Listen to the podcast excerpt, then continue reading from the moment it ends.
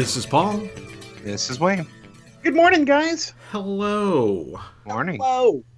We are knee deep in Christmas season, Aaron. Are, are, is your Christmas tree up? Uh, one of two, and uh, the house. Uh, you know, it's an entire process what we do here.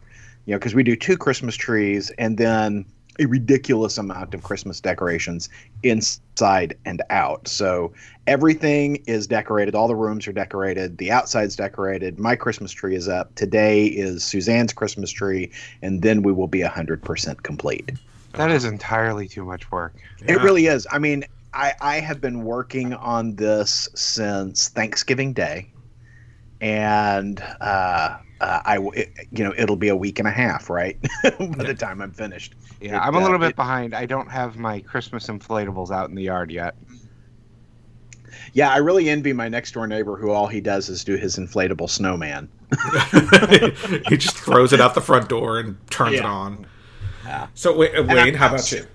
I am super anal about the way I do the lights in my Christmas trees because you know the, the guy who puts the lights up on my house because I don't get up on the roof anymore. Uh, he's like, you know, I can put your trees up for you, and I'm like, no, you can't.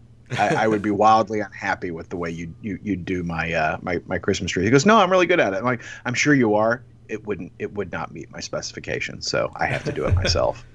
I said no. yeah, exactly. Get out of here. Shoot. I'm gonna release the dogs on you. But yeah, we'll be, I'll be done today. I'm super excited to be done. All right, yeah, we did ours last weekend. Um, I think the day after Thanksgiving. Just, uh, you know, I, I'm a theme kind of person, A theme. a themed Christmas tree person. Gotcha. So like every year has a theme, and this year I just wasn't feeling it. So I'm like, the theme this year is Christmas. and, and the sigh, green. The theme this year is green. You get a green tree. There you go. Done. well, and the sigh of relief from Jen that we didn't have to like seek out some rando ass theme. Um, because you know, one year it was Disney's Haunted Mansion, one year it was superheroes, one year it was Star Wars, and I was pondering Universal Classic Monsters for this year's tree, like a you know black and white gray scale kind of coloring, and I was like, no, no, that's just too difficult. so, so I said, it's Christmas. Christmas is hard. Just put whatever Yeah. you want on it. I never realized what a saint she must be for putting up with you. Well, we um, here's the thing: we haven't recycled a theme yet, so it's like we just have boxes of shit. Of like, here's the box of Star Wars themed Christmas ornaments. Here's the box of superhero themed Christmas ornaments. There is a baby Yoda on the tree, but other than that, it's generally like Christmassy stuff: Santas and snowmen and reindeer and stuff like that. You know, That is all too much work. I Christmas shit. my my theme is geek tree, but it's the same stuff I put up every year on it, and I get new stuff every year to add to it, but I don't re-buy all the decorations for it each year. Well, I My, inherited uh, this from my mother. I'm just putting that out there. I blame my mother for Ah. this. It, the, sickness. The sickness, the Yeah. themed trees. I uh my, my tree, you know, which was the first tree that went up, is my genre tree, and that's got all my you know science fiction, superheroes kinds of stuff on there. Um, and then Suzanne's tree is a much more traditional tree, you know. Um, so th- there are two very disparate you know, trees going on in our house. Uh, so, do you, either of you guys have like older Hallmark ornaments that plugged into the Christmas tree light? Yes. I do, but I can't find my box of them. So I've got all of these, you know, Star Trek ships, right? Mhm. That that that plug into the old Christmas tree lights, and, and Those are exactly the box I can't find. Are Star Trek ships. Aaron's like, well, and I just came across them last year. I This just came box. across. So they, you know, Christmas tree lights have changed over the years, Mhm. and even if you're buying like the regular incandescent bulb string lights, you know, instead of the LED lights, um, the fixtures have changed, so not all of my ornaments fit into those lights. Yeah. and you know more and more you know as i as the as the uh as these age and the new string lights come out fewer and fewer of my star trek ornaments will fit on on the string so i'm like okay well somebody's got to have a fix for this and of course hallmark has what they call a legacy light cord Hmm. And so I was like, okay, well, you know, that seems ridiculous, but okay, I'll I'll buy that damn thing. And they sell it for fifteen dollars, right? Okay. Fifteen dollars. That's how much it is listed for on the Hallmark page. If only you could get it at the Hallmark page because they are sold out. Oh. So I'm like, okay, well, let me go to Amazon and see if Amazon's got it. And you know, Amazon lists it also fifteen dollars or fourteen ninety five to be accurate. Um, and they are also sold out. There are no other buying options listed on Amazon. And so I go to eBay. No. One hundred ten dollars for this fifteen dollar cord. I'm assuming you did not purchase it. I have not purchased it. Okay. I, I, I need to have a conversation with Hallmark to make sure that they're still manufacturing these so that I can buy it, you know, next year. But I'm just so irritated by that because I've got like, you know, 12 ornaments that I can't light up.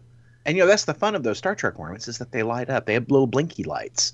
Um, super annoyed by that. Yeah, I would be too. Just saying.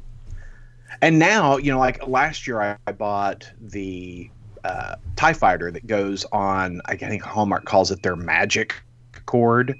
You know, for for their ornaments that came out like 2009, 2010, and later. So you know, they they have their own proprietary cord that these things go in because you can't use the regular light cords. Even the LED light cords, you know, don't work that way, so you can't plug them into that.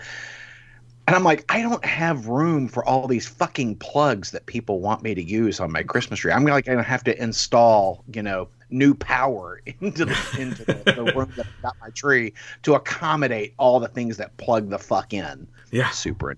Uh, yeah, as you can hear, the Christmas spirit is thick here. God damn it. Aaron is the embodiment of Christmas spirit. well, we, we got a little Christmas gift from Warner Brothers this year. Early Christmas gift. I mean, I guess we did. Movie theaters didn't. Um, uh, this week, Warner Brothers made the announcement, a- and there's a couple of caveats that aren't clear in the announcement that I'm going to get into here in a second. That um, they will be releasing all of their planned 2021 theatrical releases, both in theaters and simultaneously for a month, day and date on HBO Max. So we knew about Wonder Woman 84, Yes, right? We knew right. that was coming last week or so, uh, which, you know, super excited about. Get to watch that on Christmas Day. Whoopee. Uh, but now, you know, uh, King Kong versus Godzilla. Uh, Matrix Suicide- 4. Suicide Yeah. Squad, Dune, The Conjuring 3, Mortal Kombat, Space Jam 2, Tom and Jerry, In the Heights. I mean, a slew of like big blockbuster films Yeah. will be coming out day and date on HBO Max. So, And in related news, AMC released an announcement that said, fuck you, Warner Brothers. yeah. well, I don't know what they wanted these guys to do. I mean, I understand the theater's like, you know, what the hell? But when you look at the Tenet, which was supposed to be was supposed to make hundreds of millions of dollars at the box office, made fifty. Yeah. Um, what are these guys supposed to do? They're just throwing money in the street. So, you know, what are their options? Well, we want to boost subscribers on HBO Max. I guess we could take this investment and make it happen there. I think I think it's the only move they could have made. Yeah, AMC with their statement basically are they're laying all their hopes on the vaccine. Their statement was very clear in the, you know, we supported you with the Wonder Woman because of where we're at, but they're getting ready to release vaccines and the industry is going to recover. It's like, yeah, Yeah. maybe it might recover. You're I think it'll putting a lot of hopes on vaccines that we don't know how quickly they're going to come out, how well they're going to work, how well they're going to be adopted. Well, you know, best case scenario, everyone everyone who wants and needs a vaccine, everyone would have it in June, July of next year, based on based on uh, current uh, distribution. yeah, I'd say at the earliest, yeah. Yeah, at the Yeah. earliest, which means that it's at the earliest Christmas is when the theater industry recovers. So you uh, you know to Warner's point, you've lost the whole year. Yeah. I think I think Warner made the only decision they could make. Agreed. Well, and so here's you know, and here's an interesting caveat, and I said there would be a couple of caveats, right? One, at no point did Warner say they would be free with HBO Max. They said they would Yeah. be on HBO Max day and date. And two, it also says titles subject to change. So if things turn around, they could always say, oh, we're just going to go ahead and delay that Dune movie to February 2022. Right. So, I mean, I think th- I this is seen, not the final list of movies for sure. I have seen Free. Have you? I, have, I saw that with 84. I have yeah. not seen like that. I, you you know, guarantee like this is not going to cost you any extra. Yeah, they have said specifically they're following the model they're using on Wonder Woman 84. And that model is free. So right. I that wording makes me think it's going to be the free and they're only leaving it on for a month and then it's coming off.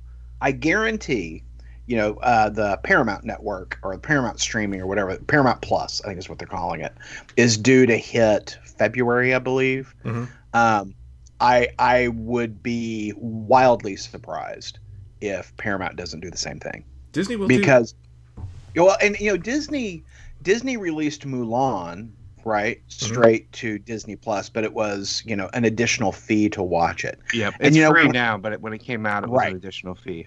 So when I got Disney Plus, I was like, "Oh, great! I can watch Mulan." And then I saw that I was limited to the trailer, yeah. unless I wanted to pay the additional fee. Well, it was available. I noticed that it was available yesterday, so I watched the first half hour of it last night, and boy, that's a big turd. I wow, that's a bad movie. I yeah, like, I, I, I would have been so pissed off had I subscribed to Disney Plus and then you know paid the the additional fee to watch Mulan. I would have been cheesed because that wife a big fan of the cartoon. So I oh, asked oh, yeah. her last night, like, "Hey, do you want to watch the movie?" And she's like, "No, I've heard." The only good thing I've heard about it is that they left the best things on the editing floor. It's yeah. like if that's the only good thing you've heard. Mm-hmm. Yeah. No, it was terrible. I mean, I, it was unwatchable. It was so bad. Uh, yeah. I, I, was like, what? I mean, there is no, there is very little uh, direction. Mm-hmm. you know, at no point does anybody go, okay, give me a little more. You know, uh, there's no, there's no, nothing exciting in the fighting or the choreography of the fighting. Uh, it's just really, really bad. I mean, I just felt like the the actors were reading lines. Yeah, I will bad. say with with this announcement, this is what it's going to take to push me to buy HBO Max, and it means I'm going to have to find a way to stream it because it does. It's not an app on my Roku TV. I don't want to switch over to like the PlayStation and watch it, but maybe I'll go that route maybe I've I've gotten spoiled by having the apps right on the TV and having one remote switch between apps. I do think that HBO needs to figure HBO or Warner Brothers needs to figure that out. Figure that out quickly as it relates to this, because um, that's one thing that Disney Plus absolutely does right. Um, you know, is they're they are available everywhere. They're everywhere. Yeah. Yeah. Um, HBO Max figure your shit out. Now I'm glad they've announced that Warner that Wonder Woman 84 will be in 4K. I was talking about that last time. Um, but you that app needs to be available on my smart TV, on my Xbox, on my everything um, for for just like Disney. Because if you're going to release all that good stuff, you know, and, but you don't have the Roku audience or the you know the LG smart TV audience, then you're you're really limiting your folks because no one wants to see that shit on a phone. Well, well I was about sh- to say, as long as the app works on the phone, you're fine. yeah, I'm gonna. I'm just gonna watch it on my phone, Paul. Yeah, yeah. I'm just gonna watch that 4K on my phone. Well, you know, and you know, Disney. It's funny because Disney did Mulan, and they're also doing the the upcoming Pixar movie Soul is coming out on Christmas Day, straight to Disney Plus. Um, but you don't see AMC bitching about that. AMC's like, well, I don't. I'm okay pissing off Warner Brothers, right? Because, but Disney, you guys do what you want. Yeah. Yeah, well, you know, you don't you don't fuck with the big guy. No. Well, you know, that mouse, he'll get you.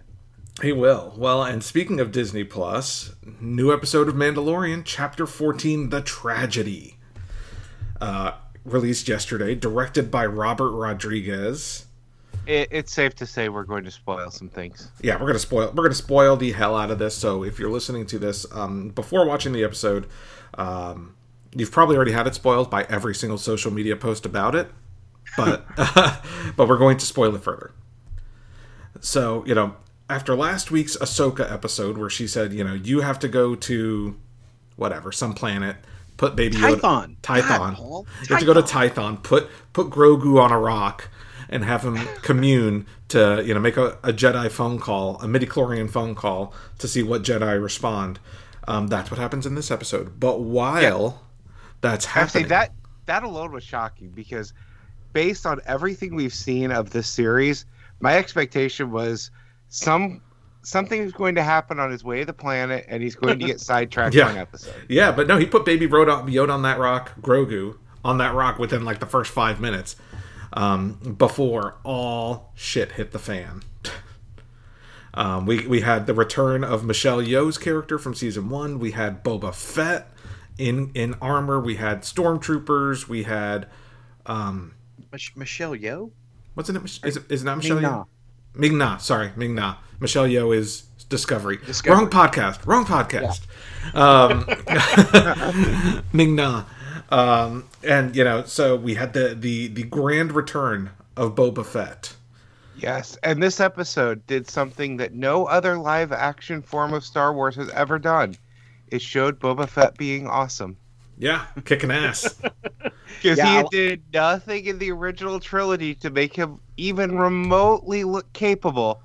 But this episode, finally, live action Boba Fett kicked ass. I really enjoyed what was it, episode four, where we saw him in the end credit, or you know, uh, at the end of the episode. the first episode Uh, of this season. Yeah. Was that the first episode of the Mhm. season?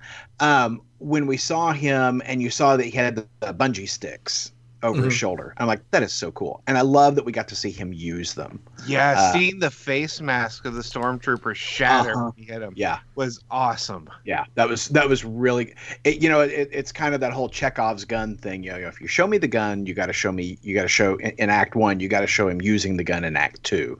You know, and it was just nice to see. Yes, we got some payoff on that. You know, that he, that he's super badass just with the bungee stick.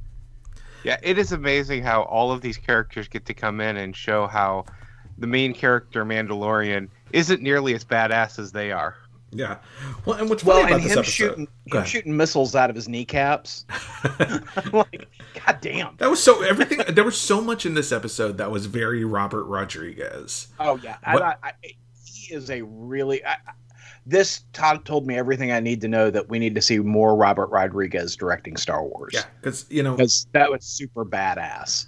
because if you think about it, this entire episode of Mandalorian pretty much looked like it was filmed in someone's backyard, but or like your local park. Like it was all pretty much in the same span of like a hundred yards. Right. Um, but it was so well filmed and so badass, you know. And it's you know the the the knee guns is kind of like you know I, I'm sure if if it was any other franchise, Boba Fett would have had crotch guns, you know, because that's it was such a Robert Rodriguez touch. Right. Um, Right. And when he shot the, the the ships flying away, the stormtroopers escaping, and he shot the top one, and it crashed into the other one. I mean, there was so much well filmed and choreographed about this episode. I Yeah. truly enjoyed it. Well, and not only did we get to see Boba Fett being awesome, but we also got to see a form of stormtrooper that was actually capable as well. The robotic black troopers as they came down. What I So love can- about can- this, go ahead, Aaron. Can we stop for just a moment and talk about stormtroopers in general? Why the fuck do they wear that armor? Because it does nothing for them. I know. Yeah, I don't know. I've never understood. I mean, I understand you have you have uh, you know soldiers and whatnot, but I mean, if it's not going to do anything for them, I don't understand the point of their of their of their uh, plastic armor. Yeah, it would be a lot know. cheaper to give them this cloth. yeah, Yeah. Maybe it and give- protects give- against. And a Like- headset because you know they can communicate with each other through their helmets. But that's all that seems to be able to do. I do Maybe not. it protects against like knives and rocks and things. Although uh, it did protect against rocks on Endor, so well, or the bungee stick. I mean, you know, I mean, it, it, it does nothing. It Yeah. doesn't protect against bl- blasters, blunt force weapons. It does nothing. Well, and you know not what? what I love about the stormtroopers in the Mandalorian, unlike the stormtroopers in any, any other, you know, Star Wars, you know, they, they even make a joke that the stormtroopers, you know, can't shoot straight. Right. But in the Mandalorian, they shoot the fuck out of the Mandalorian. He just wears that Beskar armor. But like Right. they just I mean, he gets shot so much in this show and he just has the Beskar armor so it bounces off. I'm like, I thought they missed, but they seem really good at shooting this one guy. yeah, they miss everyone else. Right. But this one shiny dude, they shoot the hell out of him. But yeah, the uh, the black troopers, is dark troopers. What were they I don't called? know. I don't know that they did they give them a name. They're they're they they're not the shadow troopers. I think Yeah, they, they, were. were. They, I thought they were the black troopers. But Maybe they the might black have been the dark troopers. troopers. But either way, they're robotic mechs. yeah, Yeah. I thought they were pretty cool. Yeah. they were pretty cool. I, I liked I liked those a lot. So while I have you guys on the, so I haven't been able to talk to anybody about this because you know it's opening week or you know release weekend, and you can't really talk about spoilers online with anybody. So Grogu communed with someone, Uh-huh. right? You know, he made that phone call, and at this point in history, in Star Wars timeline, I should say, there's only five Jedi I can think of who could respond to this phone call. This, you know, this this phone home. There's Luke Skywalker. There's Ezra Bridger. There's baby, or excuse me, there's Ghost Yoda. And then there's two wild cards. There's one that's kind of like fan fiction, right? Which is that Mace Windu might still be alive. He's the one who saved Grogu in the first place. He might still be out there because you never actually saw his body. And then my final wild card, which is they've mentioned Thrawn, you know, and and Thrawn and the Empire are still very much in existence five years after Return of the Jedi. And I'm I'm throwing this out here. I haven't seen it anywhere. I would find it very interesting, though unlikely. But I feel like this is a good opportunity to bring Mara Jade into canon. I don't know who that is.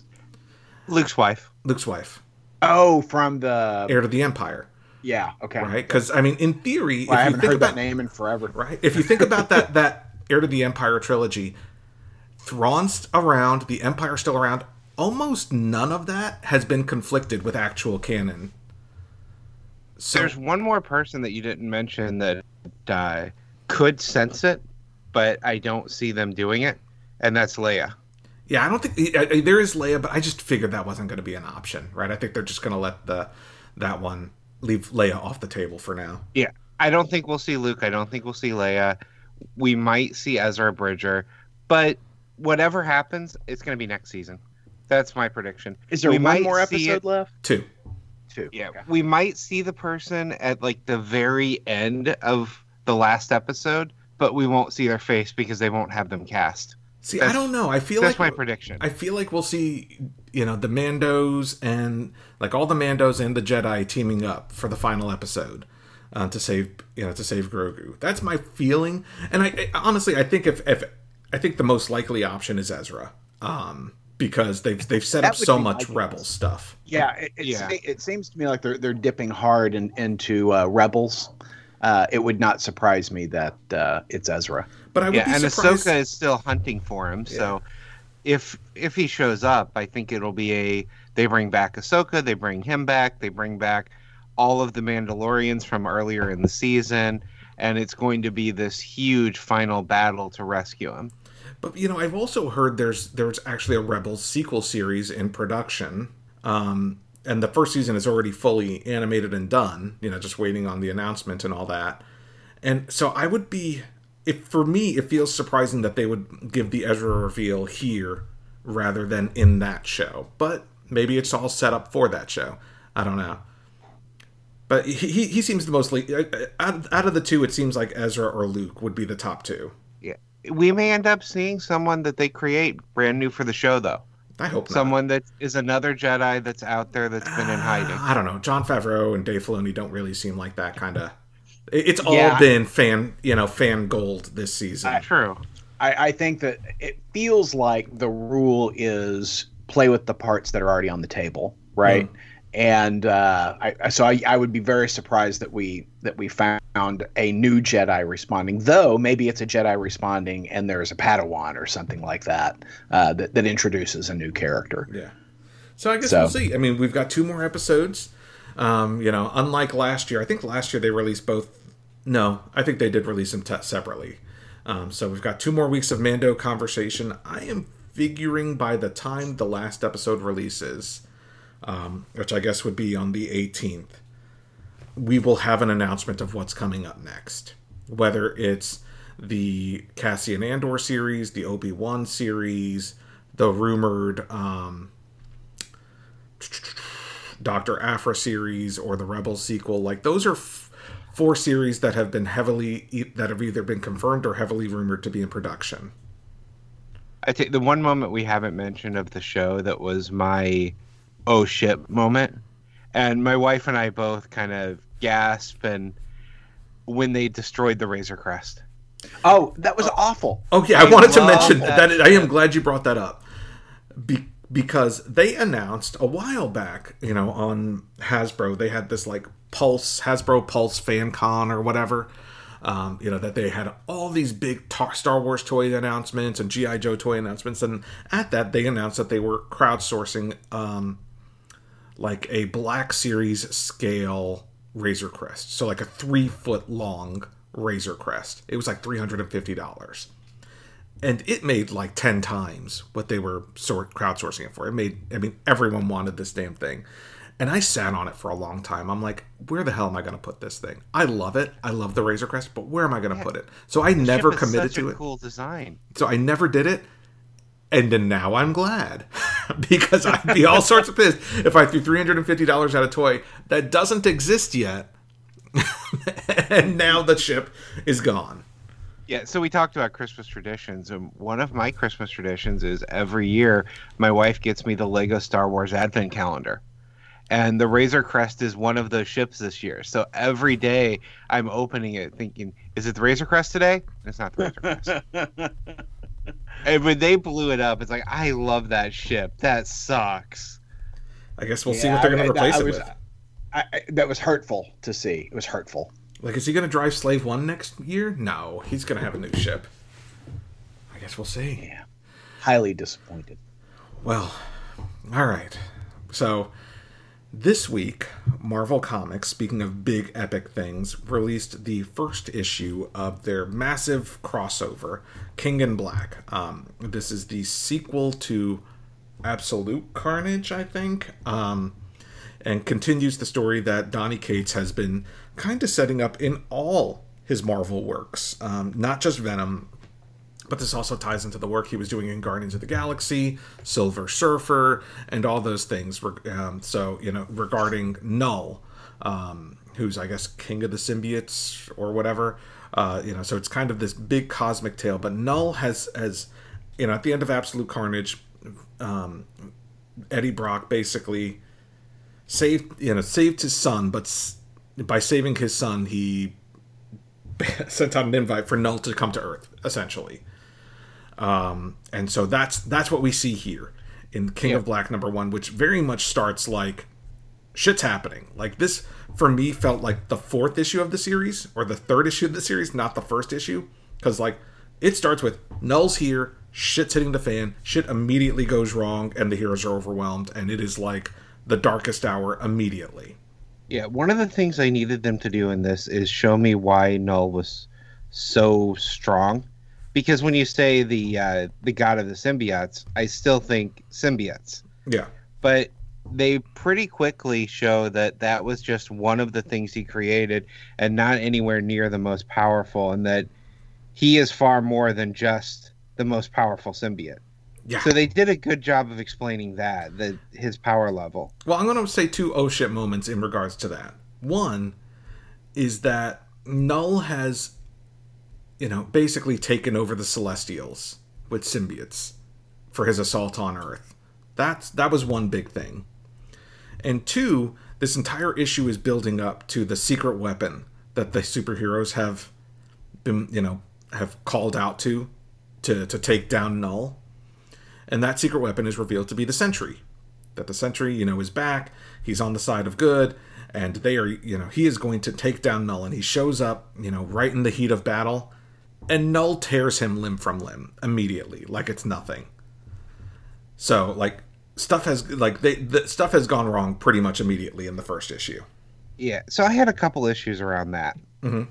One of the things they keep talking about is that the Knull is basically in control of the darkness, and the symbiotes are living darkness, which kind of goes against a lot of the things we've learned about the symbiotes over the years, about how they're not evil Yeah. by you know nature that they aren't like now they're all all these symbiotes are black when we've seen a variety of colors in symbiotes Mm-hmm. but suddenly they're all black again. So i had issues with that. I had issues with some of the characterization of the characters. They just immediately feel overwhelmed. It felt like they were in some areas just telling us that he's this powerful without showing us until the sentry shows up and then you actually get to see kind of his personal power level. I like parts of the story. I liked the when the x-men show up how they show up kind of thing. I like storm telling xavier to get out of her head because she's being distracted. But overall i had a lot of issues with this this story. For me, the, the only so I enjoyed the book. I will say that. I enjoyed the book. Um, my, for me, it was very much a like the way the book started. I was like, "Whoa!"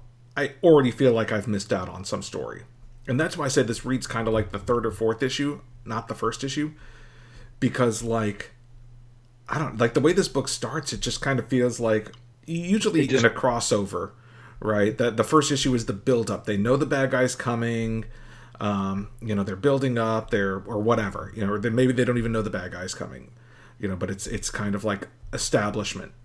This kind of like does all that in the first three four pages and then jumps into the battle, and that was like whoa. Okay, hold on. I wasn't prepared to go that deep in, and maybe it's because I haven't been reading Venom um, you know, I, I just I wanted to, and then then it just got away from me because it was like deep in you know deep into the pool. I'm also really tired of the story point of, you know, okay, Venom shows up, let's rip his you rip his symbiote off. Yeah, We've seen that too much, and we saw it again here. and Aaron, were you gonna ask something? Well, I was just going to say it, it sounds like the book uh, really expects that you have followed the rest of the thread that uh, Donny Cates has been, you know, laying It down. does. I really enjoyed his run on Guardians of the Galaxy. Uh, it's the first time I've enjoyed Guardians of the Galaxy in a very, very long time. And so I, I came into King in Black thinking I, I would buy it. And then I looked at the preview pages.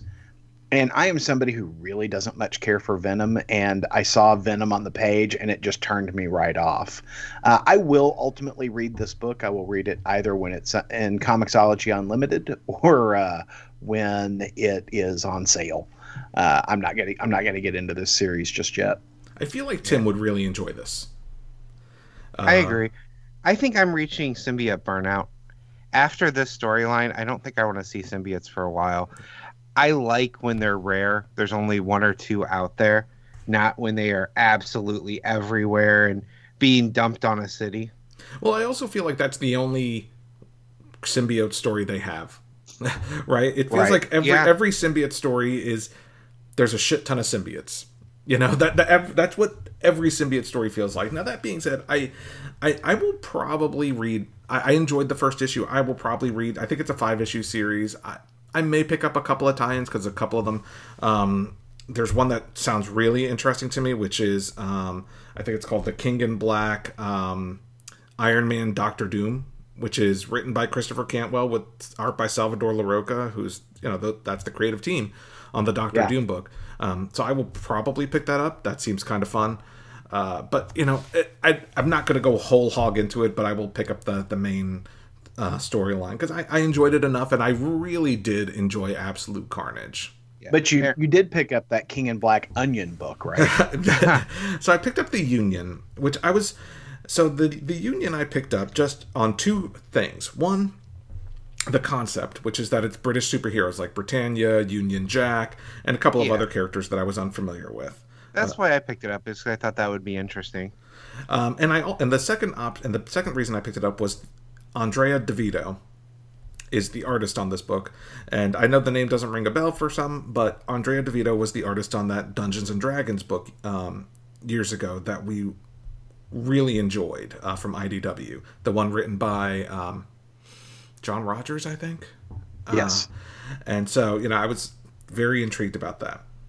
Now, I, I, I should have known better because every you can't launch a new a, a- an issue one as par, as a tie-in for a crossover without the book like just sucking. Like it, you know, it's it's wholly dependent on the crossover.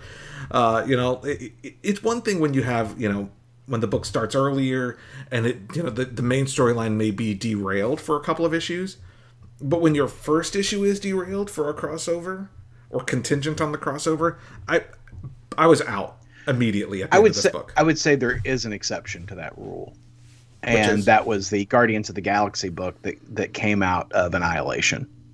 okay fair fair. That was a good Because that yeah that was a, but that came a, after. a didn't it or did it start during I think it started during the second Annihilation Okay. uh, storyline. Yeah, this one just didn't. For me, I liked the idea of it, um, and I did like the art. But as soon as the you know one of the main characters is picked off by a venom dragon in like the last three pages of the book, and I'm like, all right, I'm out. Like I'm immediately out. There, I, I just I'm not interested in where this story's going. What do you think? Yeah. Wayne?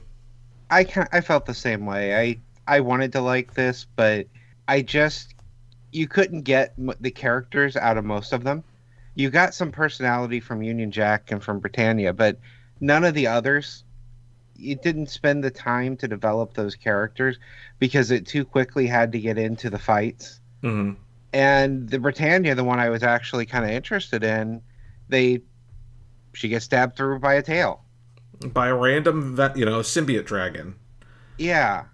And it's like, well, well, that's done, so I don't care about that anymore. And I like Union Jack, but not enough. You know, Yeah. like because the rest of the characters I could give a crap about: snakes, kelpie, um, some other rando, uh, the choir. Like I don't care about those characters. Yeah. I No, care I'm- about Britannia and Union Jack. I'm done with the Union. Yeah, But uh, Aaron, one of the other things about the all the symbiotes that we didn't mention, there's so many symbiotes that they actually cover the entire planet with symbiote. Yeah. Oh God. Yeah, like they black out the sun by creating a shell around Earth's atmosphere of symbiotes. Uh huh.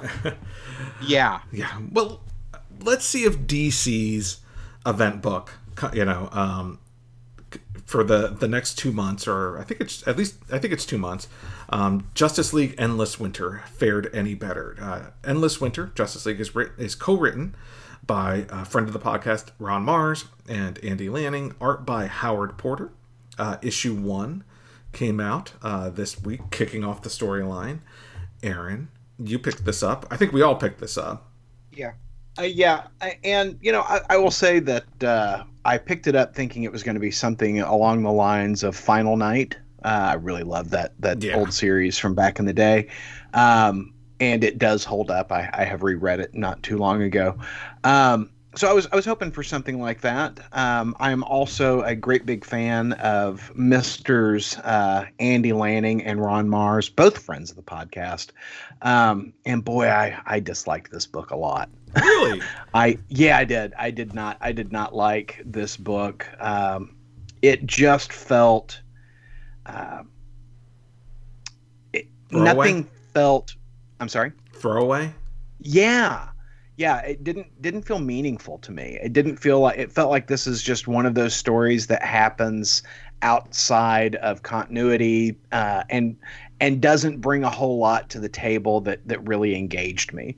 Um, the only thing that I really got jazzed about in the book was the very last page where you know Black Adam and Hippolyta, uh, Viking Prince all show up, and I'm like, oh, that, that's that's great, you know. But it was the last page. So, long story short, I'm out uh, until this one goes on sale on Comixology. Yeah. One thing I have to give this one over King and Black, because it's fair to compare it to major crossover starting at the same time. I thought this one did better job of dealing with characters. So King and Black was a big story driven, and it felt like some of the characters were out of voice. Versus in here, we did get character moments with Superman, with Flash, and I felt like it was doing a better job of making this a personal story. Mhm. It's a story I don't want to read, but still, I thought it did a better job of making it a personal story than King and Black did. Yeah, you know, What- Flash runs around in this book wanting to know how everybody, you know, manages their schedule. You know, how do you how do you make time for family and still save the world every day? Um, and that I, I was just I, I, was irritated by this. Yeah, it ties know? in with some of the Flash's book where he's he wants to ma- get married and he's right. wanting to know how do you make it work, but it's like he keeps asking these characters that actually do a good job of it, and they all say they don't, and I it just didn't ring true to me. Right. Their reactions to it, and the real shell shocker was after we had just had that secret uh, history of the the other history yeah, of right. the DC universe and seeing how bad Franklin, you know, how bad Pierce Jefferson Pierce was as a father and how much he regretted all of his decisions around being a father that he goes to him for it and he have this happy moment with the kids and he's the one that seems to have gotten it right when every other portrayal of the character anywhere has shown that to not be the case. You just get this overly cheerful version of the character after we just got a completely different version last week. Yeah, it did seem very Hallmark movie moment. Mm-hmm. Uh, yeah, you know, in terms of the uh, the you know connectedness between Jefferson Pierce and his daughters, uh, that we you know certainly is in contrast to what we read last week in the other history of, of DC Comics. You know, so I'm not saying this just because these guys are friends of the podcast. Uh huh. I actually enjoyed this book. Um, now, I share your feelings, Aaron, that in reading it, it feels like a throwaway tale, not yeah, necessarily, it feels disposable. Yeah, yeah, not necessarily impactful to the larger DC universe. And at first, I found that jarring because of the way it was advertised. Uh-huh. But by the end of the book, I'm like, hold on, I think that's what I like about this book um, is, is that it doesn't have to change continuity. It doesn't have to, you know, be this big sweeping thing. It's just an eight issue fun superhero tale, kind of like the superpowers books or something like that. You know that you know it's it's superheroes acting like superheroes, not fighting each other, not you know not going into the multiverse. It's just here's this new bad guy. He's big, he's bad, he's frosted the world, or eh, you know, versus symbioted the world, I guess. Um, and you know, the superheroes are acting like superheroes. And yeah, the Flash thing was like, shut the fuck up, Flash. Like Jesus. Like what? Yeah. what but uh, uh, other than that, I, I, actually quite enjoyed it, and I enjoyed you know the new Bat costume, the Arctic Batman costume. It felt like it felt like an all ages superhero romp. And I think I texted you earlier this week, and I'm like, it kind of reminds me of the Robert Venditti um, Justice League arc. You know that he he took over mm-hmm. Justice League after Scott Snyder left, and I think that's one of the comments we had on it was like, these feel like just back to basics superhero Justice League stories. That's what this feels like to me. It was just ad for me. It feels like it was advertised as something more than what it is, and what it is, it's, it's just a fun little Justice League story. I um, could see no one's to die. A, you know, I could definitely see this as a something that's just in a regular Justice League issues, and I would say an eight issue just fun story would be great if this was a fun story, but it's not. See, I thought it was fun. I enjoyed it. I, I, I now, I, I don't know. You know, I, I, I will probably, with no one else picking it up, I'll probably, I'll probably wait till it's on sale, um, because you know I'm not going to pay five dollars an issue for something that no one's going to talk about with me. Um, well, and you're going to have to chase it outside the pages of a, a, a, single book because this is continued in the pages of Flash. Yeah. Right. Mm-hmm. Well, and, and, so, I mean, a couple that's of another books, yeah. kind of annoying thing is that you know it's not just a title; it's going to sprawl out into other books. Uh, you know, because this this one, a, as advertised at the uh, end of the book, is "Endless Winter" continues in the Flash 767. So you're having to pick up other things. I think it's going to be an easier read and trade. Yeah. Uh, and like I said, I I liked the last page. Um, I did enjoy some of the banter in the book, but but I, I, just felt like I was spending too much time with the Flash, who is currently living an iteration of the character that I don't care for. Yeah. Um, you know, because you know, and I, I don't mean to be that that old you know comic book nerd who's like it's not my Flash. I just don't enjoy this character. I don't enjoy the current take on the Flash. Well, I feel like we're gonna be. I feel so. I'm glad we started this podcast on a very positive note, talking about Mandalorian and things like that. Because I, a spoiler warnings on. We pretty. I, I, mean, I enjoyed Endless Winter, but I don't think we have kind words uh, on any book we're talking about uh, this week, especially Batman Catwoman number one, which I should have known better. Yeah. I should have known better. I but you know because I have not enjoyed Tom King's run on Batman, despite picking up seventy issues of the goddamn thing, not and enjoying maybe sixty of them. right? Huh? He normally starts strong. Yeah, I enjoyed maybe ten issues of that seventy issue uh, arc that I picked up. Um, but you know, I started. You know, Tom King, Clay Mann, and the art is gorgeous. Clay Mann is is I mean just. Um, he, he kind of has this art style somewhere between Olivier Coipel and Leinil Yu that just I find gorgeous. Um, so this is the 12 issue originally planned conclusion for Tom King's 100 issue Batman arc. Um, did all three of us pick this up, or just you and me, Aaron? Wayne, did you grab? Uh, yeah, Cat no, Bat? just just you two. I have no interest in this book. okay. Yeah. Go ahead, Aaron. Well, I I'm right there with you. I I I feel like Tom King has one tool in his toolkit, Mhm. and it has worked for him really well in a couple of books. Uh, but wow, it has not it has not worked well for Batman. And I got to tell you, I I was very frustrated reading this book. You know, it's telling the story of Batman, Catwoman, uh, and their romance and their history together across three different timelines, as he did in the uh, off and on in the main Batman series Mhm. when he was writing that book. And you know, Clay Mann is drawn his guts out here. His pages are gorgeous. That that uh, page with uh, Joker in his white pants and suspenders Oh yeah, uh, with the fedora. That is a fucking gorgeous page, and I, I, I the art can't save this book. no, Um, and I, despite it being you know so and I, I, I the I want to say just one more thing about the art. It takes place in winter. You know, it's got this Christmas feel to it. Um, you know, timely, appropriate. You know, to to the release. It works on a visual. It is a visual treat. You know, the pages with the snow Yeah. and you know it, it it works so well visually. well, and it is. I found it. I don't know about you, Paul, but I found it very evocative of Tim Burton's Batman. Uh-huh. Right, If you mix Tim Burton's second- Batman and Batman Mask of the Phantasm, you've you've got the visual of this book. Yeah. I mean, I found it very evocative, uh, particularly the second Batman film. Uh, but shit, I'm out. I, I am hard out. I will buy this when it's collected and read it then because I do think it will read better collected. Mhm.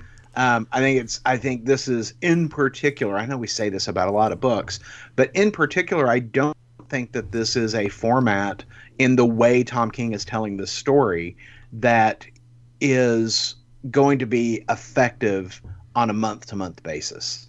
Uh, I, so I, I'm I'm out until it's collected because wow, uh, as much as I love the art, and I mean Clay Mann, the way he draws Catwoman is I mean he's just amazing. He is able to he is able to draw how uh, sexy she is Mhm.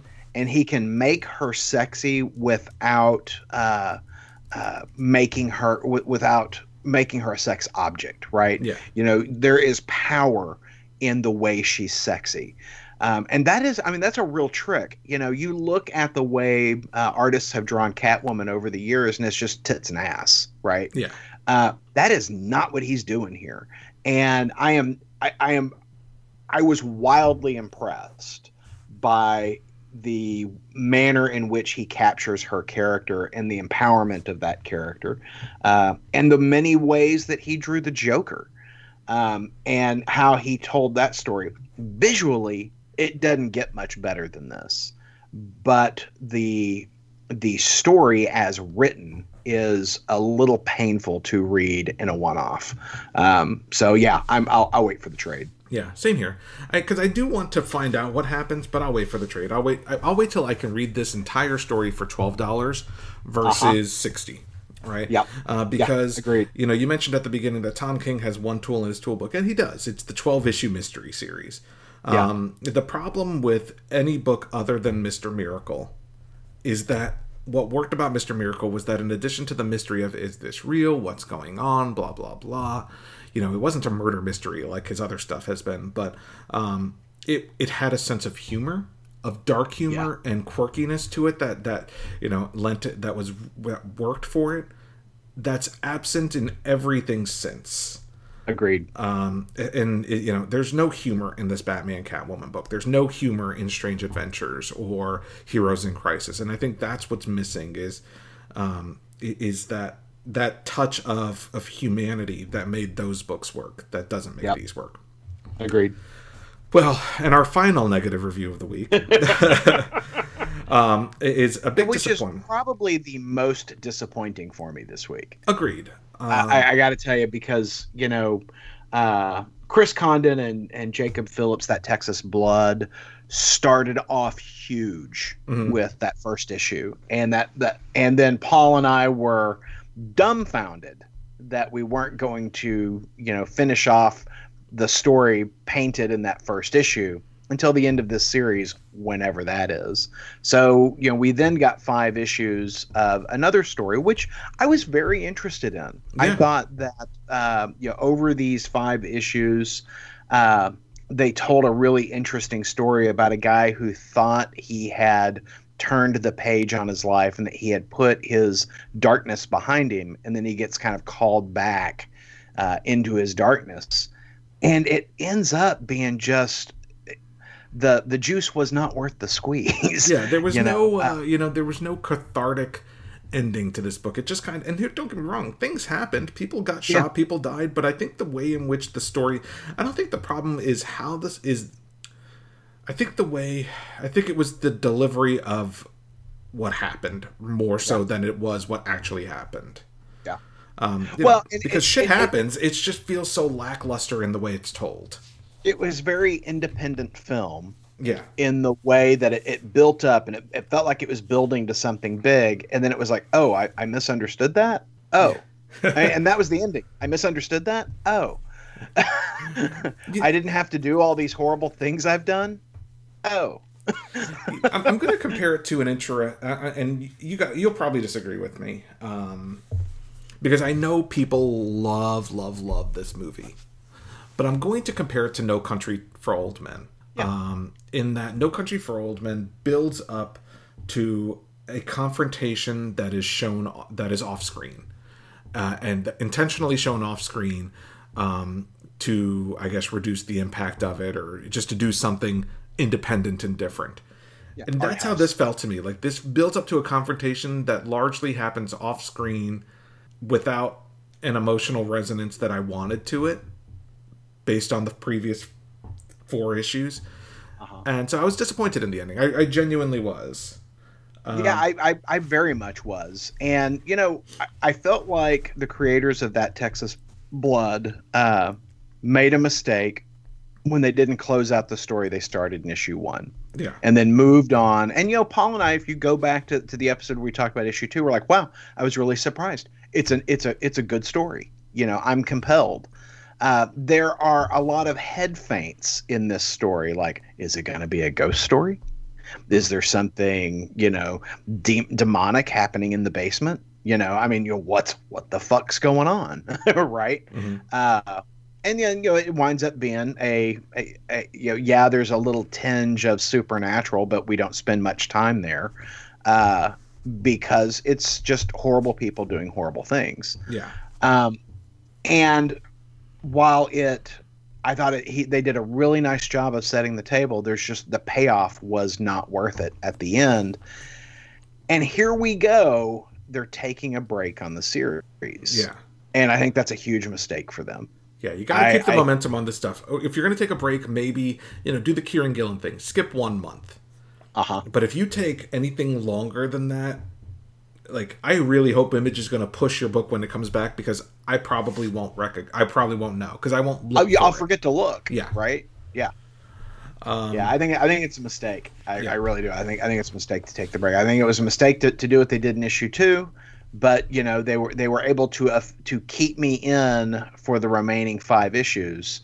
Um, I, I'm, I'm not sure that I, am going to know to look for it uh, when they come back. So hopefully it's just a month break or, or whatever. Um, now, uh, one of the things that I've enjoyed most about this book is the essays at the back. I haven't Yep. been reading the short story, um, but I have, you know, I have really enjoyed the essays, and I love when writers tell you, "Here's other stuff that's inspiring me as I write this." Yeah. Um, well, and his uh, his playlist at the And end his is- playlist. is- yeah, Yeah. I'm enjoying that as well. Um, but the, he recommends a book called uh, Bog Bodies, which is uh, an Irish gangster book. He said he quote he does calls it quote unquote creepy noir, um, written by Declan Shalvey, who I'm a huge fan of. Uh, his art, I've, I don't know that I've ever written any seen anything written by him. Um, and I'm I'm curious about it. It's ten ninety nine. It's a graphic novel from Image Comics, normally twelve ninety nine. Um, I may check that out. And I, I, I have since we picked up Pulp by Sean Phillips and um, Yeah, it's a good book. and uh, I don't remember the writer on that book. Um, is it Rucka? no, uh, wasn't it Brubaker? Brubaker, Brubaker and Phillips. Yeah, um, I've been in this. You know, I've I've really enjoyed these pulp crime comics that I just you know it's a it's a genre that Image seems to have embraced and no one else does. So I might I check think that story out. Well, and they've certainly done it better than most. Yeah, I mean, I think I think the last successful one that like DC did was 100 Bullets, right? Yeah, Azzarello. Mm, yeah, he does it good too. Yeah. Yeah. So, I mean, disappointing ending to that Texas Blood. I'm, I'll check out Bog Bodies. You know, I'll keep you updated. but So, Paul, yes, we were disappointed in this week's books. Tell me what books we'll be disappointed in next week. well, if you were disappointed with this week's books, you will probably not be picking up Venom issue 31 next week. you will probably not be picking up the Flash 700 issue 767 or Superman Endless Winter specials next week. Um, however, some books that you may pick up are Strange Academy issue 6, uh, continuing the story of the, the Strange Academy tenets versus the Hollow. Um, you may be picking up Secret Seven Secrets issue five from Boom Fuck Studios. yes. Yes. Rise of Ultraman issue four from Marvel Comics. And now, wait a minute. Who, who's in with me for Ultraman? Because I, I, I, think seem it's you and recall- Wayne. Yeah, I'm still in. Okay, all right. Yeah. Just want to Um, make sure I'm not the Lone Ranger. So a couple of interesting uh, books that we uh, next week. Batman Black and White issue one. Uh, you know, Batman Black and Black and White is back, continuing that anthology format. Uh, All star creative team. So we've got uh, next week's issue one features a, a black and white cover by Greg Capullo, but the interior work uh, has stories by James Tynion IV with Tradd Moore, J.H. Williams III, Emma Rios, Paul Dini with Andy Kubert, and G. Willow Wilson with Greg Smallwood. Um, Greg Smallwood, fr- the artist on Moon Knight, you know, from uh, the Warren Ellis days. That is a murderer's row of talent. Yeah, I will very likely pick up that first issue. Yeah, I think maybe I'll have to. I wasn't going to, but now that you mention who all's in it, damn. Yeah. Well, and the the other book that comes out next week, um, that is, I don't know. Oh dear. Oh dear. Well, What we talked called? about it a little while back. It's Dark Nights Death Metal, the last stories of the DC universe. But this is the one that has the Mark Waid Superman story in it. Um, You know, and here's one thing. Here's a here's one thing that frustrates me. You know, because I was hard out, hard out, Aaron, on on these on these damn death metal books. They disappointed me so much. But in you know, over the next few weeks, you've got the last stories of the DC universe uh, which is an 80 page one shot. You know, has stories by Gail Simone, Jeff Lemire, S- Scott Snyder, James Tynion IV, Mark Waid, Josh Williamson, uh, you know, and a, a slew of artists. You also have Dark Nights Death Metal: The Secret Origin. Um, I, now I don't. I know you, we, we've been out on it, but Superboy Prime has become one of the primary characters of this book, and you know Superboy Prime has waged war with the Darkest Knight, and so co-writers Scott Snyder and Geoff Johns team up to write the uh, the Secret Origin book.